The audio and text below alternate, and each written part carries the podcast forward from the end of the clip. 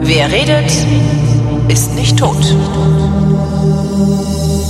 Willkommen zum Geschichtsunterricht der Koproduktion von Vrindt und DLF Nova, wie immer mit Matthias von Hellfeld. Hallo Matthias. Ja, ist kaum zu glauben, ne? aber es ist wirklich so. Immer mit mir. Läuft mir nicht. Es Ist läuft. aber so. Thema heute, der Stellvertreter. Ah, du hast mir vorher gesagt, 60er Jahre, Rolf Hochhuth, Rolf Hochhuth, Dramatiker, der Stellvertreter dann wahrscheinlich, nicht wahrscheinlich, das weiß ich auch noch, aber mehr weiß ich nicht, ist ein Theaterstück. Und Ja. da war irgendwie Aufruhr. Ist, ist, ist der dem Papst auf den Sack gegangen oder sowas? Also, der ist dem Papst auf den Sack gegangen. Das könnte man vereinfacht und sehr verkürzt so sagen. Ähm, also erstmal ist Rolf Hochhuth ein äh, sehr, sehr erfolgreicher Lektor bei Bertelsmann und Co. gewesen. Ähm, er hat dort sehr, sehr viele Bücher redigiert, herausgebracht und dem Verlag sehr viel Geld eingebracht und war also sehr erfolgreich und kriegt in dieser Zeit ähm, einen Text in die Finger, dem ich äh, wirklich allen unseren Followern und Userinnen und Usern sehr ans Herz lege. Das ist der Gerstein-Bericht. Kurt Gerstein ist ein SS-Soldat und äh, SS-Mann gewesen, Angehöriger der bekennenden Kirche, also der oppositionellen protestantischen Kirche, Bonhoeffer und Co. Und der erlebt mit, wie die Juden malträtiert werden im Osten Europas und verfasst darüber einen Bericht. Das ist der berühmte Gerstein-Bericht. Und dieser Bericht, ähm, den verfasst er Ende der 30er Jahre und versucht ihn zu lancieren über den Nuntius des Papstes in Deutschland ähm, an eben den Papst in Rom. So, und äh, das gelingt ihm nur zum Teil. Es bleibt also sozusagen hängen. Man weiß nicht ganz genau, ob der Papst selber jetzt, also Pius XII., tatsächlich den Bericht dann äh, später gelesen hat oder ob er ihn nicht gelesen hat, ob sein Sekretär, der Kardinalstaatssekretär, es ihm sozusagen vorenthalten hat, um eine Art Filter herzustellen. Ähm, es ist sowieso im Prinzip komplett unklar, wie sich der Papst zu der Zeit tatsächlich verhalten hat, weil Pius XII. war ja vorher in der Weimarer Republik sehr lange in Deutschland und hat dort als ähm, Bischof gearbeitet und auch als Nuntius. Und ähm, Nuntius ist äh, so, sozusagen der Botschafter des ja, Vatikans. genau, das ne? ist so, so war das. genau, das ist, äh, ja, kann man so sagen. Und, ähm, also, oder, ja, er, er vertritt den Papst dann in diesem Land sozusagen. Und, ähm, also das äh, ist nicht so bekannt. Und der, der ähm, Hochhuth bekommt also diesen Text in die Hand und äh, entwickelt dabei einen Gedanken, der ihn ein ganzes Leben lang umtreibt und der für ihn so eine Art äh, Richtschnur wird. Nämlich, hätte man das eigentlich verhindern können mit dem Holocaust und all dem anderen Furchtbaren, wenn der Papst sozusagen sich vor die gestellt hätte. Ähm, Um mal ein Beispiel aus unserer Zeit zu nehmen, das vielleicht der eine oder andere noch kennt. Wir springen jetzt mal als kleinen Exkurs ins Jahr 1980 nach Polen, wo also ähm, Aufstand ist, Solidarność beginnt und ähm, es wird überlegt, es wird Kriegsrecht ausgerufen, also es wird versucht, das alles zu unterdrücken. Der Warschauer Pakt trifft sich, die Verteidigungsminister und die Staatschefs und da gibt es also deutliche Stimmen, die sagen, wir müssen jetzt mit Panzern nach Polen, weil das könnte sich ausbreiten und dann sind wir alle am Arsch. So, und das kriegt der damalige polnische Papst Johannes Paul II. mit. Und der schreibt einen Brief an Brezhnev, damaliger KPDSU-Generalsekretär und Staatschef, und schreibt diesem Mann also einen Brief. Und in dem Brief steht drin, wenn du mit deinen Panzern nach Polen einrückst, dann komme ich, Papst Johannes Paul II., auch nach Polen und stelle mich vor meine polnischen Landsleute. So. Und das hat bei Brezhnev und all den anderen die panikartige Vorstellung ausgelöst, müssen wir dann den Papst erschießen oder festnehmen? Oder wie, wie stellen wir uns das vor? Und das hat sie offenbar davon abgehalten, in Polen nun tatsächlich mit, mit Panzern einzurücken. So, und jetzt gehen wir wieder zurück zu Rolf Hochhuth in den 50er Jahren. Ähm, äh, was wäre eigentlich passiert, wenn der Papst 1940 ähm, seine Möglichkeiten genutzt hätte und gesagt hätte von den Kanzeln der Welt, die Deutschen bringen die Juden um und wir möchten, wir bieten ihnen ein, ähm, eine Heimstatt und wir, wir sind dagegen und wir wollen das alles nicht und wir versuchen das jetzt zu verhindern und ich mache das öffentlich und stelle mich an die Spitze der Bewegung. Das würde mich ja so, das würde mich ja sofort auf die Knie gen katholische Kirche gebracht haben. Ja, aber war, war Aber der er- Papst derart mächtig damals? Naja, ist Johannes Paul II. mächtig gewesen? Das war Antwort aber- nein. War aber auch eine andere Zeit, also medial Nein. auch eine andere Zeit. Nein, das ist ehrlich gesagt für, für Johannes Paul II. sogar eine schlechtere Zeit, weil die Säkularisierung äh, 1980 viel weiter fortgeschritten war als 1940. Das stimmt, ja. Ja, da waren die Leute, äh, es gibt viele, viele, viele Katholiken, die im Widerstand waren gegen die Nazis. Es gibt Ja. ganz viele in der Jugendbewegung aus den katholischen Bünden, die dagegen waren. Also Aber hätte, hätte diese, hätte diese Botschaft, hätte diese Botschaft die Welt erreicht, schnell genug. Also 1980 äh, sagt der Papst, was ist sofort im Fernsehen, wird verbreitet Nein. über die Welt. Damals? Nein, nein, der hat, nein, nein, der hat den Brief geschrieben, der ist erst später bekannt geworden. Das Ach war so. nicht im Fernsehen. Okay. Ähm, also äh, wäre das im Fernsehen gewesen, wäre die Wirkung vermutlich verpufft. Dann hätte sich der Brezhnev rausgefordert gefühlt und gesagt, jetzt erst recht, ihr blöden Idioten. Ähm, also äh, das, Du meinst, das, hätte der Papst Hitler geschrieben? Naja, das wäre vielleicht, hätte vielleicht nicht ausgereicht, aber man hätte ja auch in Amerika und in England und in all den anderen Staaten ziemlich Randale machen können. Und ich, es ist bekannt, dass die Nazis auf die Stimmen der Katholiken gehört haben. Also erinner dich mal, die haben in den 30er, Ende der 30er Jahre massenhaft Menschen um die Ecke gebracht, die körperliche oder geistige Einschränkungen Ja. hatten, die von ihnen sogenannten Schwachsinnigen. Ja. Und die wurden einfach ermordet. Und dann ist der Bischof von Galen, das ist der Bischof von Münster gewesen, äh, aufgestanden hat gesagt, wir wollen das aber nicht. Und haben sie es aufgehört, jedenfalls öffentlich. Okay. Das heißt, da- das ist dann nicht komplett eingestellt worden, das stimmt. Aber es ist auf jeden Fall in geringerem Umfang hat es stattgefunden. Also es, aber hätte, hätte Fahrradkette, ja, Ja, ja, ja, das klar. ähm, ist halt schwierig. Und ähm, aber du musst, um das zu verstehen, was da eigentlich ausgelöst wurde durch diesen Gerstein-Bericht bei Rolf Hochhuth und bei anderen, müssen wir verstehen, was eigentlich in den 1950er, 60er Jahren in unserem Land los war. Schlussstrichdebatte und sowas, ne? Ja, wir hatten ja. den Krieg gerade verloren. Es wurde dann diskutiert, was machen wir eigentlich mit den rückkehrenden Kriegsgefangenen? Der Adenauer hat 1955 10.000 Kriegsgefangene zurückgebracht. Die kamen einfach hier an. Ja, zurück in kaputte Familien, keine Arbeit, äh, schwierige Wiedereingliederungsverhältnisse. Dann wurde gleichzeitig diskutiert, also wir haben gerade die, die Kriegsgefangenen zurückbekommen, die alle kaputt waren, die alle Neurosen hatten, die alle traumatische Erfahrungen gemacht haben und diskutieren gleichzeitig uns wieder zu bewaffnen. Das ist alles in einem Jahr gewesen. Dann gibt es die Aussöhnung mit Israel. Das hat äh, auf dem rechten Rand unseres Landes, und das, das, der war sehr viel größer als heute, mit, mit Na Nazi-Parteien im Bundestag am Anfang, Sozialistische Reichspartei Aber zum jetzt Beispiel. auch. Äh, Ja, aber die waren noch deutlich radikaler Okay. und das war eine klassische NSDAP-Nachfolgeorganisation. Alles klar. Die fanden das nicht so witzig, sich mit den Juden ja auszusöhnen. Dann hatten wir die Deutsche Teilung am Hals, äh, die in den 50er Jahren äh, zu viel mehr Diskussionen geführt hat, als man sich das heute vorstellen kann. Und 1953 im Juni gab es einen gewaltigen Aufstand in der DDR mit vielen tausend Toten. So, wir hatten gesellschaftliche Debatten, die gerade so anfingen, weil die Jugendlichen in den 50er Jahren sind geboren 1935 bis 40. Das heißt, die waren komplett unschuldig. Die hatten den Krieg, da war, als er zu Ende war, waren die zehn. ja.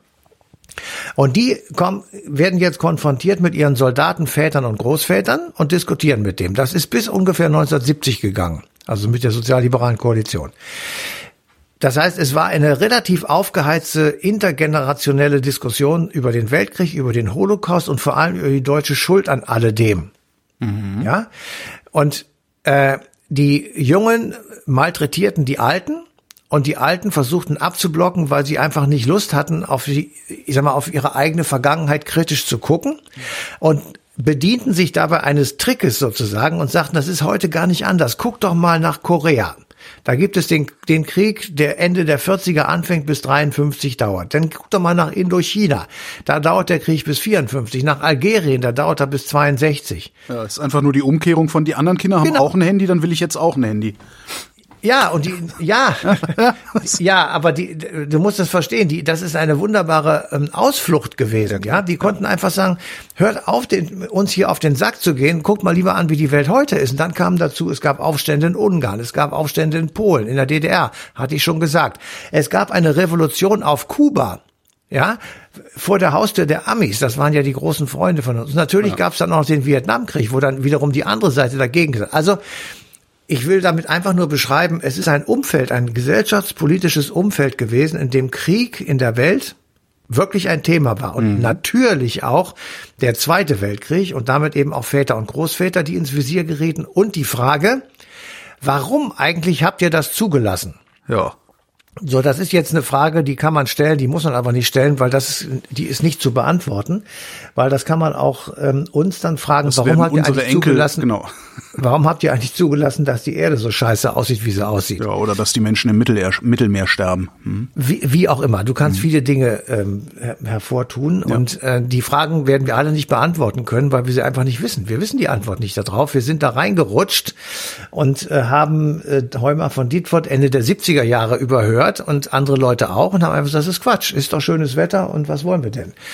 Ähm, und so ist das damals auch gewesen. Also wenn wir sozusagen mit dem Finger auf unsere Großeltern zeigen, äh, dann müssen wir mit unserem Finger eben auch auf uns zeigen, weil wir können die Fragen unserer Kinder genauso wenig beantworten. Jedenfalls nicht ernsthaft. No, eigentlich schon. Ne? Kurzfristiger Profit schlägt langfristigen. Ja, was hast du damit zu tun? Naja, äh, hättest du das verhindern können? Möglicherweise. Vielleicht habe ich nicht genug getan. Das ist ja, ja immer die Frage. Was willst du denn tun? Weiß ich nicht. Ich bin kein Politiker geworden. Vielleicht hätte ich Politiker ja. werden müssen und so weiter. Man kann ja, ja. also man, man okay, kann das schon. Man, man muss auf jeden Fall muss man diese Frage diskutieren. Sagen wir mal so. Selbstverständlich muss sie diskutieren. Nur, nur eine, eine vernünftige Antwort, also wüsste ich nicht. So.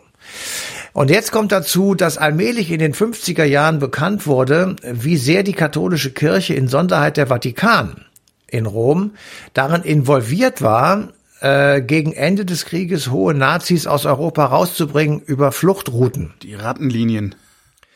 Genau, das ist ein Begriff, den hat der US-Geheimdienst entwickelt, Rattenlinie beziehungsweise Klosterrouten, weil diese Wege gingen tatsächlich über Klöster.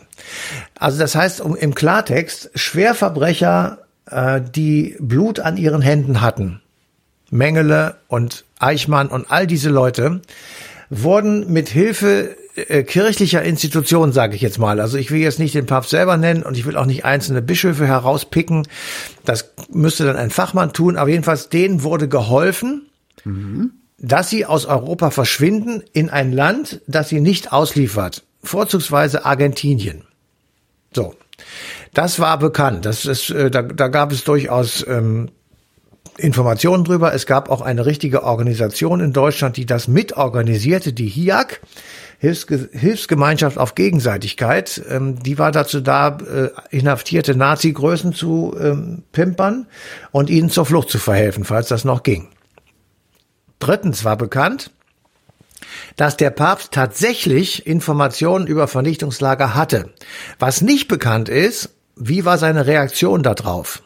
Ja? Aha. Die einen sagen, er hat weggeschaut, zum Beispiel bei der Deportation von mehr als 1000 Juden aus Rom.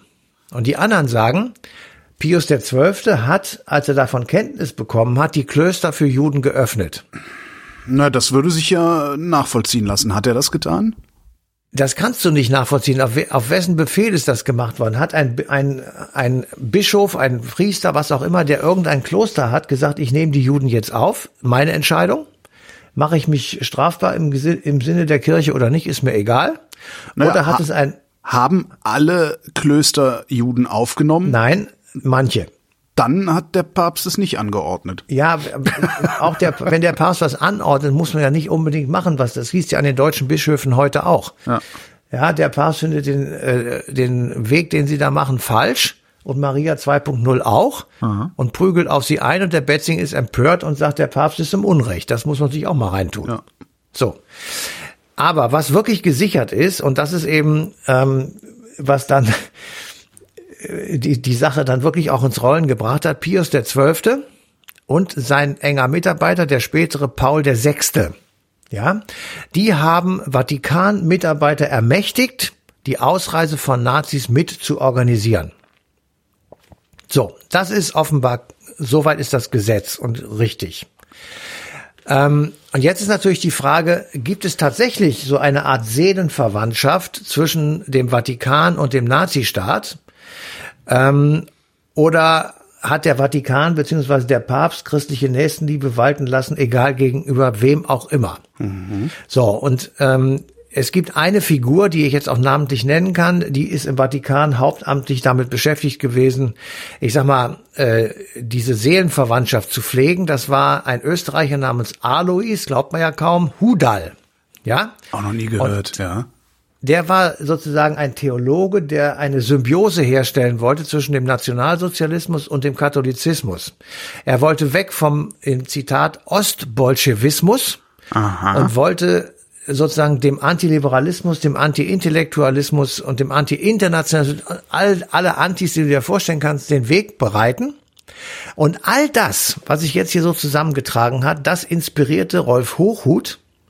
Und er schrieb das Stück Der Stellvertreter und basiert damit auf wahren Begebenheiten. Ja, also er hat äh, sich Dinge herausgepickt, die beweisbar sind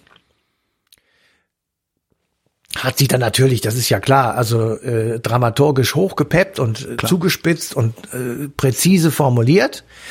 Und ähm, das, also es basiert alles auf dem Bericht von Kurt Gerstein, auf dem berühmten Gerstein-Bericht. Ähm, und der, der findet auch in seinem Stück statt. Also der ist, äh, den gibt es da in dem Stück. Und ähm, du siehst sozusagen zugespitzt die Verstrickung des Papstes in den Holocaust. Ja. Das ist natürlich im Endeffekt, äh, ja, wie soll ich sagen? Also ähm, zumindest zumindest den Teil mit der Verstrickung musste er sich ausdenken. Ne? Das war naja, das er war hat die einfach Fiktion. rückgeschlossen, hat ja. gesagt, ja. er wusste das. Er hat den Bericht, der war im Vatikan, dann wird er ihn auch bekommen haben, dann hat ihn das irgendeiner vorgelesen, bla bla bla. Und jetzt fragt sich ja, welche Beziehung hatte denn eigentlich Pius XII. zu Deutschland? Also kann es sein, dass der Papst durch, ich sage einfach mal, enge Beziehungen zu diesem Land geschwiegen hat? Und man kann schon sagen, dass der Papst eine wirklich enge Beziehung sowohl zum Vatikan, auch vorher schon, bevor er Papst wurde, als auch zu Deutschland hatte. Sein Großvater war so etwas wie der Innenminister im Vatikan. Ähm, während des Ersten Weltkrieges war er Nuntius des Vatikans in München also der spätere Pius XII. Und der verhandelte zum Beispiel mit Reichskanzler Theodor von Bethmann-Hollweg, ein wunderbarer Name, äh, einen Friedensplan aus. Das ist zwar gescheitert, aber er hat es versucht. Ähm, dann ist er in München. Er ist also in, in der Diözese München irgendwie ähm, untergebracht. Und in München erlebt er die Räterepublik, also die rote Antwort auf den Ersten Weltkrieg. Für ein paar Wochen gibt es dort ähm, den roten, das rote Banner über dem Rathaus. Kann man sich heute kaum vorstellen. Ähm, und er wird, ich sag mal, angegangen von den Roten. Äh, Und dadurch wird er natürlich auch beeinflusst. Später schreibt er darüber Berichte und äh, zitiert das Ganze als harte russisch-jüdisch-revolutionäre Tyrannei. So. Jetzt kann man natürlich lange darüber philosophieren, äh, ist diese Einstellung, ich sag mal, so fundamental, dass er als Antwort auf die von ihm erlebte sogenannte russisch-jüdisch-revolutionäre Tyrannei die Augen zumacht, wenn einer kommt und sagt, ich bringe die Juden jetzt alle um. Eine gewagte These, die man so nicht machen kann, aber die man zumal überdenken kann. Naja, in ein Theaterstück kann man sie packen. Dazu ist das Genau. Theater da. Dazu ist das Theater da. Und es gibt noch einen zweiten Punkt, ähm, weswegen man ihm eine besondere Nähe äh, zu Deutschland durchaus unterstellen kann. Er war bis 1929 in München.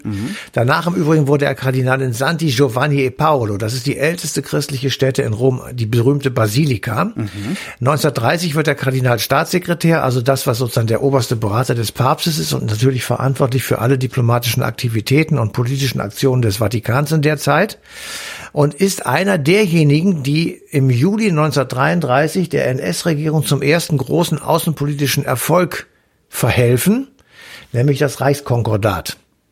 Ja, ähm, das Reichskonkordat be bedeutet ein, eine friedliche Koexistenz zwischen dem faschistischen Staat und der katholischen Kirche ähm, mit, ich sag mal, einigen Zugeständnissen, die der Papst den, den Nazis gegenüber äh, machen muss, nämlich das Zentrum stimmt, hat für das Ermächtigungsgesetz gestimmt im, äh, Februar, im März 1933. Das jetzt beim Reichskonkordat löst sich diese Partei freiwillig selbst auf.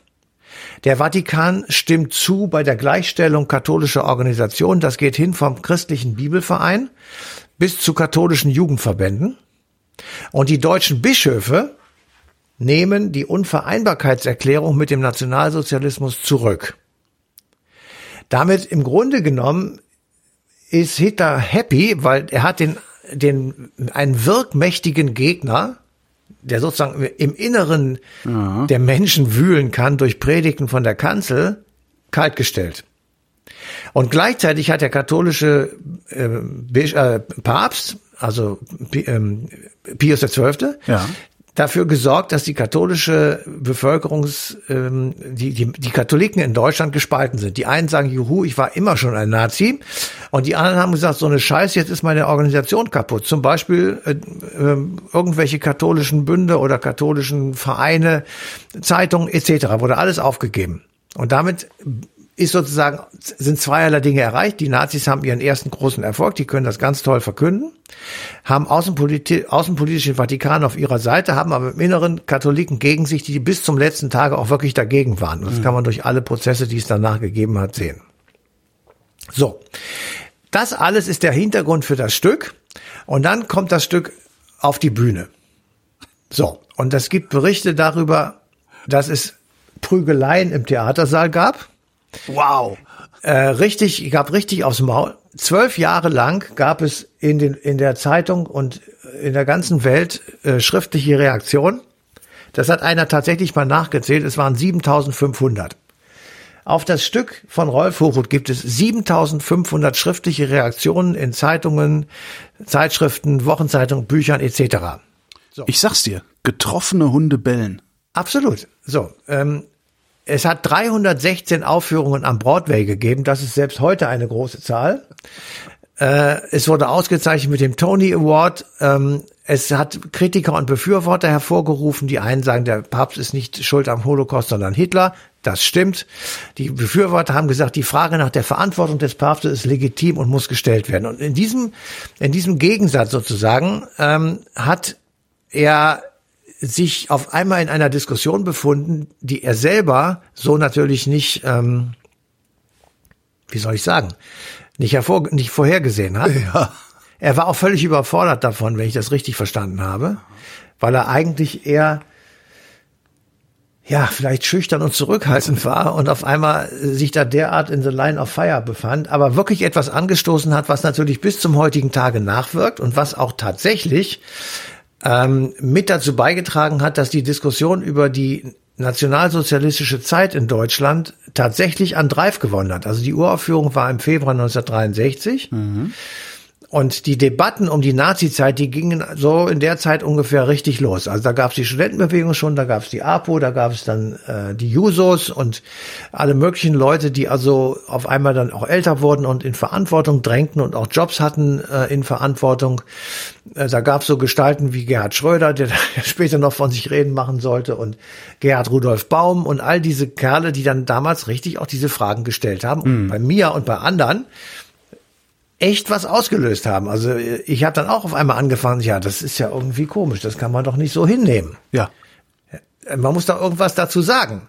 Ja. Und ja, und selbst wenn man nichts zu sagen hat, muss man irgendwas sagen, weil das, das kann man nicht so lassen. Ja, man kann Aber nicht einfach, wir, wir haben sechs Millionen Leute umgebracht, ja, eben, jetzt machen wir Tagesordnung. Das, das geht nicht. Kann es sein, dass Johannes Paul II der einzige Papst der Moderne war, der überhaupt was gesagt hat. Weil ich finde auch jetzt was, äh, wie heißt er, wen haben wir jetzt gerade? Auch wieder Pius, glaube ich. Franziskus. Was Franziskus zu dem Überfall auf die Ukraine zu sagen hat, finde ich auch äußerst dürftig, ehrlich gesagt. Also Johannes Paul II., ich bin ja nun kein Katholik, ähm, ragt tatsächlich heraus, ne? ähm, weil der Vatikan zum allerersten Mal ähm, oder in der Neuzeit eine politische Entscheidung getroffen hat ja. und nicht eine religiöse oder theologische, sondern gesagt hat, wir haben, äh, also als er gewählt wurde, 79 oder 78 sogar schon, ähm, war der Ostblock im Aufruhr, da war gerade KSZE, da war gerade Charta 77, da war Solidarność im Anfang. Man merkte, dass es unruhig wird. Man sah, dass die Riege der Führer in der Sowjetunion alle auf die 100 gingen und insofern keine große Zukunft mehr hatten. Und auch die Gestalten, die ansonsten den Ostblock beherrschten, waren alles andere als modern. Und dann haben die sich irgendwann überlegt, wir nehmen jetzt diesen Karol Wojtyła, der schon gezeigt hat, dass er sich mit denen anlegt und auch überhaupt keinen Respekt vor denen hat und nehmen, wählen den zum Papst. Und sie haben schon gedacht, dass sie damit das Böse, das ist ja für sie der Kommunismus, ähm, bekämpfen können. Das war eines der Leitmotive, weswegen Karol Wojtyła zum Papst gewählt wurde. Und der hat das dann aufgegriffen. Das hätte er eh gemacht. Also ob der jetzt Papst geworden wäre oder nicht, auch als Kardinal äh, oder ich war Erzbischof von Krakau war glaube ich, ähm, hätte der sich auf jeden Fall dagegen gestellt. Das war überhaupt keine Frage. Der war in Polen extrem bekannt. Also jeder kannte den und der hat das schon die ganze Zeit mit diesen Jungs rumgemacht. Hat gesagt, also ich mache das alles nicht, was ihr wollt. Mhm. Und ähm, also äh, insofern ist er in einer anderen Position gewesen als Pius XII. Pius XII war sozusagen der natürliche Nachfolger. Ähm, so ein bisschen wie Benedikt XVI. Der war ja äh, Chef der Glaubenskongregation und die große graue Eminenz im Vatikan. Mhm. Und dass er sozusagen ihm nachfolgt, ähm, hatte so eine gewisse Logik. Währenddessen Franziskus, der kam aus dem Nüs. Ja, ja, Den hatte kein Mensch auf dem Schirm und das ist irgendein argentinischer Pope gewesen, den keine Sau kannte. Entsprechend Benedikt schon. Entsprechend könnte er das Maul aufmachen. Aber da sind wir ja jetzt gerade nicht, sondern wir sind ja bei da sind wir äh, nicht, Pius genau. 12. Aber aber es stimmt, ich glaube tatsächlich, dass der Johannes Paul II. der einzige Papst, äh, also im 20. Jahrhundert sowieso war, der es ernst genommen hat, ähm, sich gegen das zu stellen, was er als Unrecht oder falsch oder böse empfunden hat. Mhm. Er hat aber gleichzeitig natürlich viele andere Sachen äh, festbetoniert im, im traditionellen Katholizismus, was eine, eine Katastrophe ist für die katholische Kirche. Aber trotzdem, das, dieser Punkt, da muss ich schon auch sagen, ähm, ich glaube, dass er einen sehr großen Anteil daran hat, dass das äh, Sowjetsystem gekippt ist. Und mhm. das finde ich ehrlich gesagt ganz gut. Gibt es irgendjemanden, der daran zweifeln würde, dass der Papst nicht oder zu wenig gehandelt hat? Also klar, gibt's immer, gibt ne? Bestimmt, aber ja, klar, sicher. Nein, aber gibt es irgendwelche, gibt's irgendwelche Hinweise darauf, dass, äh, dass wir ihn völlig missverstanden haben oder so? Nein, das, das, das gibt es nicht. Also dass er davon wusste, das kann ich mir auch nicht anders vorstellen. Also das muss so gewesen sein, äh, weil äh, es, es gab dann auch rote Kreuzberichte und die sind ja auch nicht so weit von der Kirche weg. Also ja. das ist alles, das gibt wirklich genügend Hinweise, dass da irgendwas im Vatikan bekannt gewesen sein muss. Ja, selbst die Alliierten haben ja dann äh, irgendwann Kenntnis von den Vernichtungslagern ja. bekommen. Äh, dann wird der Papst, ja, ja, ja. Ja, also insofern so. Aber man kann eben nicht sagen, der war es jetzt und der hat daran mitgewirkt oder was auch immer. Das kann man alles nicht sagen und das wird auch nicht gesagt. Aber ich sag mal so, die, der, der Stellvertreter war eigentlich nur auf der einen Seite die Diskussion um die Rolle des Papstes. Auf der anderen und für uns Deutsche genauso wichtigen Seite war die Tatsache, dass überhaupt diskutiert wurde. Ja. Ja. Und da hat Hochhut tatsächlich gewaltig zu beigetragen. Weil dieser Aufruhr, der da entstanden ist, ich meine, überleg dir mal, du, du gehst ins Schauspielhaus, kriegst das, kriegst das da vor die Nase gesetzt und äh, überlegst, bist traurig, bist schweigsam, überlegst erstmal und dann siehst du, wie vorne die Leute sich die Nuss einschlagen. äh, das ist natürlich, das kommt in die Zeitung. Das würde auch heute so sein. Und jo. das verbreitet sich dann in Windeseile, selbst wenn du das Stück nicht gesehen hast. Und damit fragen sich alle, warum machen die das denn? Ja. Und die Antwort lautet, weil dieses ein so beschissen großes Thema ist, über das wir reden müssen. So, ähm, das kann man sich heute gar nicht so richtig vorstellen. ich wollte gerade sagen, eigentlich müssen wir, das heißt immer, wenn uns was wichtig ist, äh, zetteln wir im ja, Theater eine Schlägerei an. Nein, du musst Lärm machen, festkleben auf Straßen und ja, ähnliches. Ja, du musst Lärm machen. Ähm, du, ja. du musst Zivilgesellschaft machen und das ist ein Ausdruck der Zivilgesellschaft gewesen, die sich nicht damit abgefunden hat, dass ein Teil von ihr einfach zur Tagesordnung übergeht.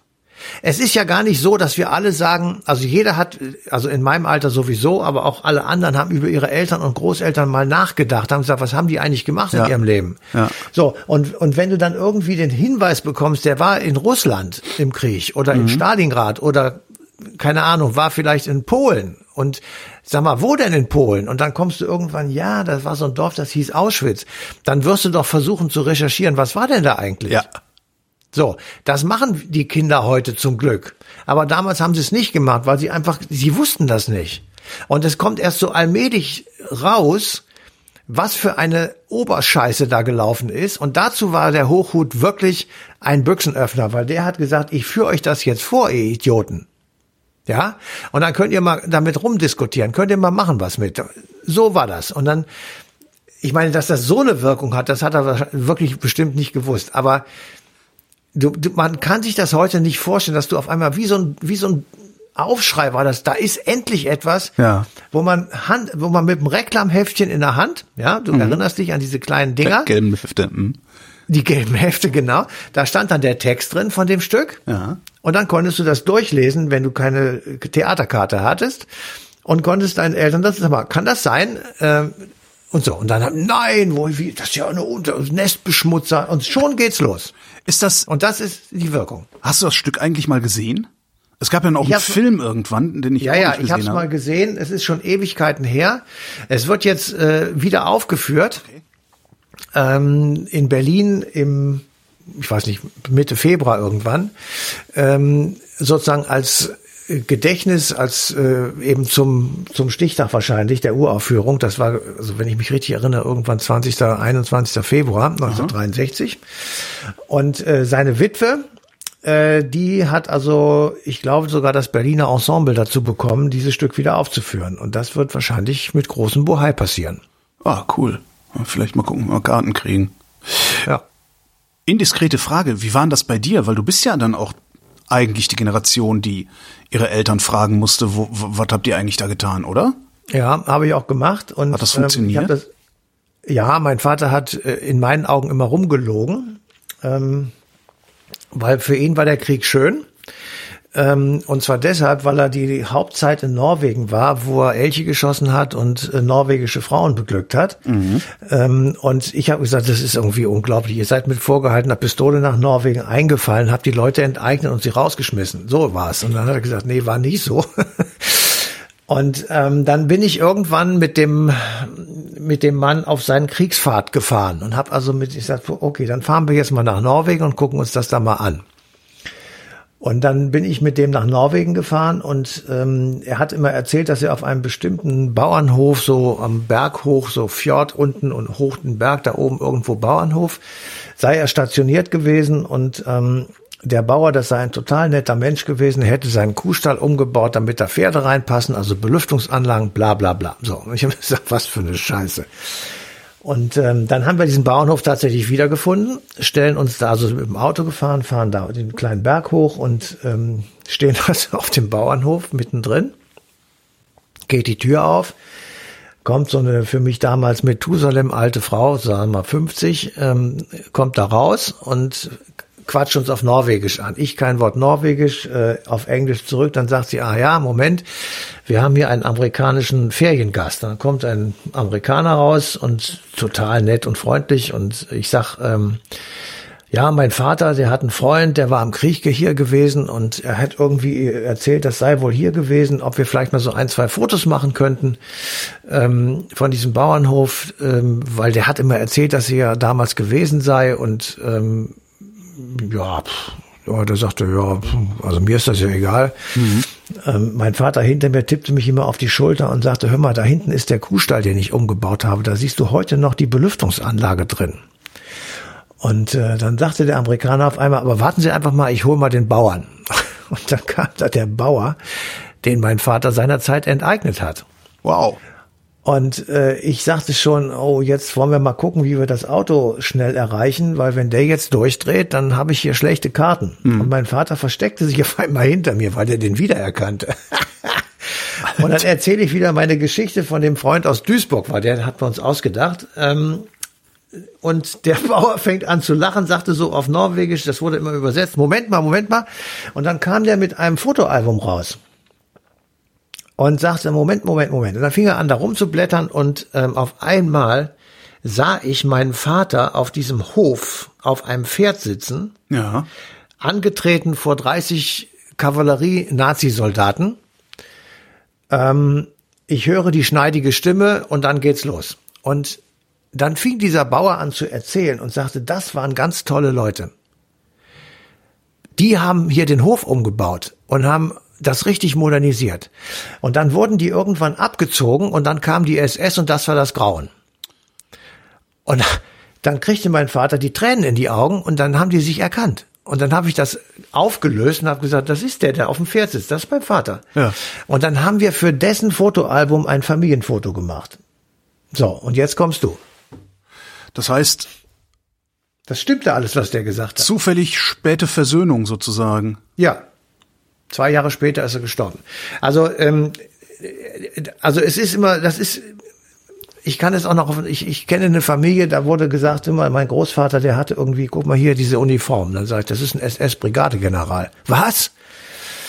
Ja, und dann haben wir das gesucht und haben auch was gefunden und dann stellte sich heraus, dass der Typ tatsächlich äh, nicht nur Brigadegeneral war, das, äh, davon gab es nicht so viele, also ich glaube zehn. Mhm. Ähm, und der war direkt mit Himmler. Also das war einer der ganz großen Tiere. Und ähm, der war auch Polizeipräsident, der war dann im Baltikum und so. Und der kriegte aber keine Strafe nach dem Krieg. Und man fragt sich immer, wie kann das sein? Der hat eine Rente bekommen, ganz normal, der ist völlig unbehelligt, ist er, hat er weitergelebt. Bürgermeister von Sylt, ne? So. So ähnlich. Und äh, Ergebnis war, der hat 5000 Juden aus, äh, aus dem Baltikum rausgeholt und ihnen zur Flucht verholfen. Und das haben die ihm hoch angerechnet, haben dann einen offiziellen Brief geschrieben. Wie kann das sein? Was ich eigentlich damit sagen wollte, ist, die Geschichte ist eben auch grau und nicht immer schwarz und weiß. Es, es hat eben auch äh, SS-Leute wie Kurt Gerstein gegeben, die in einer Organisation waren, die den Holocaust organisiert haben und durchgeführt haben, aber gleichzeitig dagegen waren. Ähm, das ist schwer zu verstehen und ähm, auch wirklich nicht so wirklich nachzuvollziehen. Aber es hat es gegeben. Und deswegen muss man halt bei, bei diesen Debatten immer auch gewahr sein, dass es nach zur anderen Seite kippen kann, sozusagen, dass man auf einmal feststellt, ja, ähm, das, der war ja gar nicht so schlimm. Matthias von Hellfeld, vielen Dank. Gerne. Und euch danke für die Aufmerksamkeit. Die passende Ausgabe Eine Stunde History, die läuft am 20. Februar 2023 auf DLF Nova.